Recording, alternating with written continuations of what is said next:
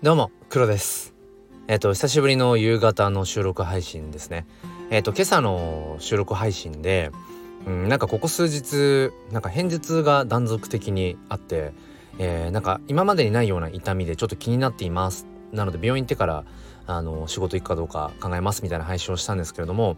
あの、まあ一応結論から言うと特に何でもありませんでした。あの念のため CT も取ってもらって、えー、まあ脳外科でねきちんと見てもらいました。うんそしたら全然まあ脳もなんだ頭蓋骨も、うん、まあ綺麗というか何もないよっていうことで、えー、安心しました。じゃあまあこの今までになかったような片頭痛、うん、まあ左半分のまあ、頭の部分とあと、まあ、ちょっと若干左耳の奥も、うん、痛みがあっていうところがあったんですけれども、うん、まあなんかまあ、神経系の痛み、うん、神経痛みたいなところじゃないかなっていう、まあ、もしかしたらその肩こりとか目の疲れとかっていうのもあるかもしれないしうん、まあ、ただやっぱりその先生との話をこうねキャッチボールしてる中でだんだんだんだんやっぱ思ってきたのは、うんまあ、やっぱストレスっていうところも大きいのかなっていうことを 思いました。うん、でまあそのどこにストレスをじゃあ僕が感じてるかっていうと、まあ、仕事ですね。うん、あのーまあ今年もって言っていいかな、うん、今年もまあまあその大変なというか、うん、まあ課題を抱えるようなうんまあ子たちが多い、えー、クラスを、まあ、教員としてね受け持っているんですけれども、うん、まあその辺りでこうまあいろいろとねあの日々 こう指導にいろいろとこう、うんまあ、苦労してるというか、まあ、試行錯誤する中でやっぱりなかなかこう、まあ、楽ではない部分がうん、やっぱ多いなっていうことを感じてるんですね。だからそれがまあまあもももろに、もしかしたらそのストレスとして神経系のそういう痛みっていうのにつながってるかもしれないななんてことは改めて思いました。ただね今話してて思ったのが課題のある子が多いってどういうことだろうって思ってあのまあこんな話するつもりはなかったんですけど、うん、教育的なね視点で切り取っていくのであれば結局その学校教育の中で課題がある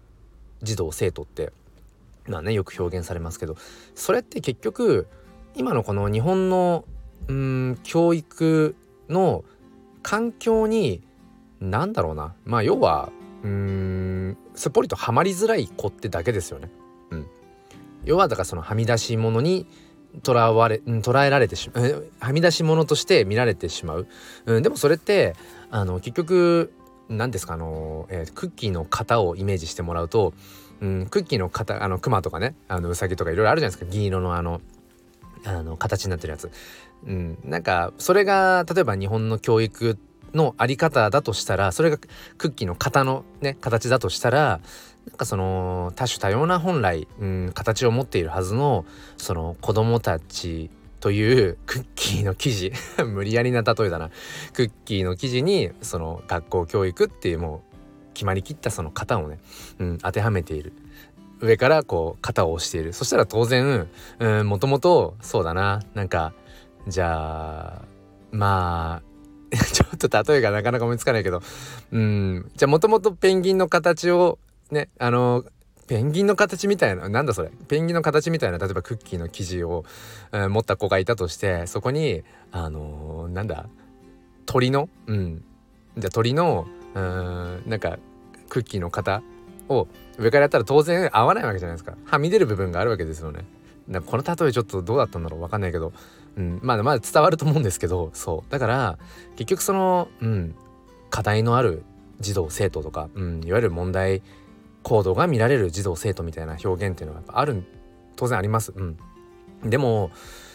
それってともするとその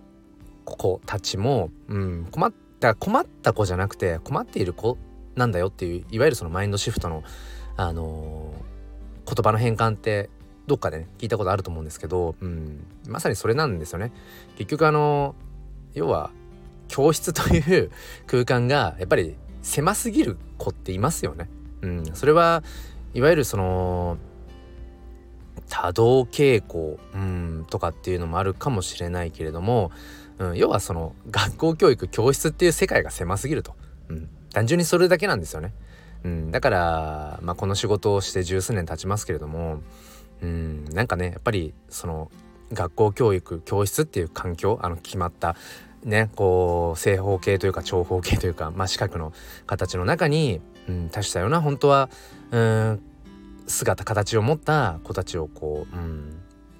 あの教室の中に、うん、一様にこう混ぜこぜにして、うん、なんか基本的にはこう決まったカリキュラムの中で、うんまあ、その学年という